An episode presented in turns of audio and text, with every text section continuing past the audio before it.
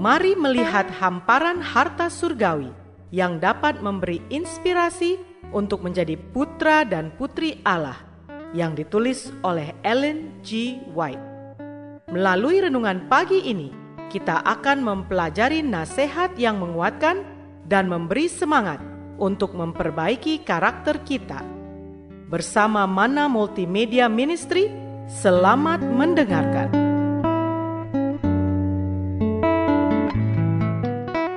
Shalom, selamat pagi saudaraku. Renungan pagi kita hari ini, 24 Januari berjudul Ia Mengajar Kita. Bersama saya, Johannes Rupati. Ayat intinya diambil dari 1 Yohanes 2 ayat yang ke-27. Demikian firman Tuhan. Sebab di dalam diri kamu tetap ada pengurapan yang telah kamu terima daripadanya.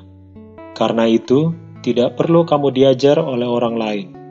Tetapi sebagaimana pengurapannya mengajar kamu tentang segala sesuatu, dan pengajarannya itu benar, tidak dusta, dan sebagaimana ia dahulu telah mengajar kamu, demikianlah hendaknya kamu tetap tinggal di dalam dia.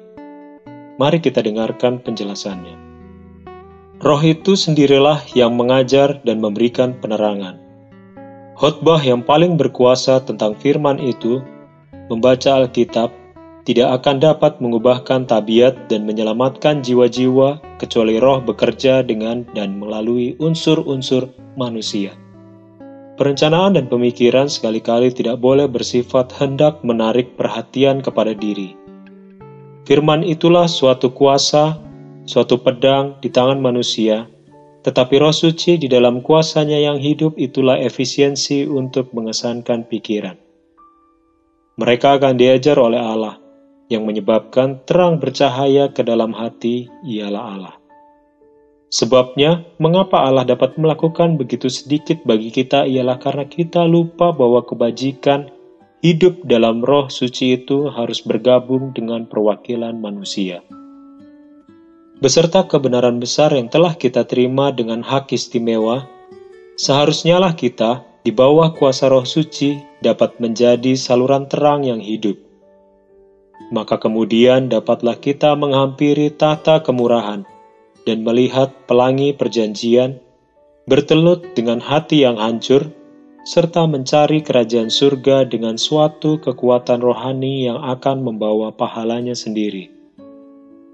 Kita akan mengambilnya dengan kekuatan seperti dibuat oleh Yakub kemudian pekabaran kita akan menjadi kuasa Allah kepada keselamatan.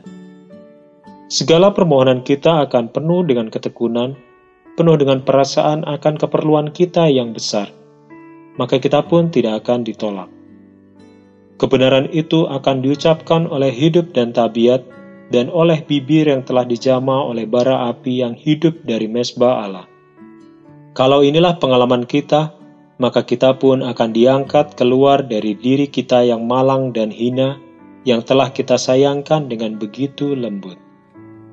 Saudaraku yang dikasih di dalam Tuhan, kita akan mengosongkan hati kita dari kuasa kekikiran yang merongrong dan akan dipenuhi dengan puji-pujian dan syukur kepada Allah.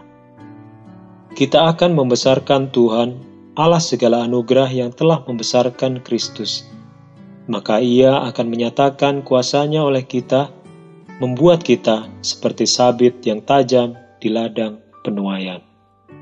Doa kita hari ini, Terima kasih Bapa karena Engkau telah mengasihi kami. Engkau telah memberikan tanda kasih-Mu kepada kami melalui kehadiran roh kudus-Mu dalam kehidupan kami, yang menguasai hati dan pikiran bahkan kehidupan kami. Melalui renungan pagi ini kami diingatkan kembali bahwa melalui kuasa rohmu dalam kehidupan kami, kami boleh terus mendapatkan pengajaran, bimbingan, bahkan penerangan. Dan melalui rohmu yang kudus, kami dapat mengubah akan karakter, tabiat serta kebiasaan buruk kami untuk menjadi sejalan dan seturut dengan kehendakmu. Tolong ajar kami Bapa, agar hari demi hari, melalui tuntunan roh kudusmu hidup kami makin diubahkan menjadi lebih baik. Ajar kami untuk lebih peka mendengarkan suaramu melalui roh kudusmu, gantinya kami mendengarkan akan pikiran kami sendiri. Ubahkan kami Bapa agar kami boleh menjadi alatmu yang indah yang memancarkan terang kebenaran kepada orang lain, sehingga orang lain boleh melihat Kristus di dalam kehidupan kami. Terima kasih ya Bapa. Inilah yang menjadi doa dan permohonan kami. Sempurnakanlah doa ini Bapa, di dalam nama Yesus Kristus yang indah, yang menjadi juru selamat kami, kami berdoa dan mengucap syukur. Haleluya. Amin.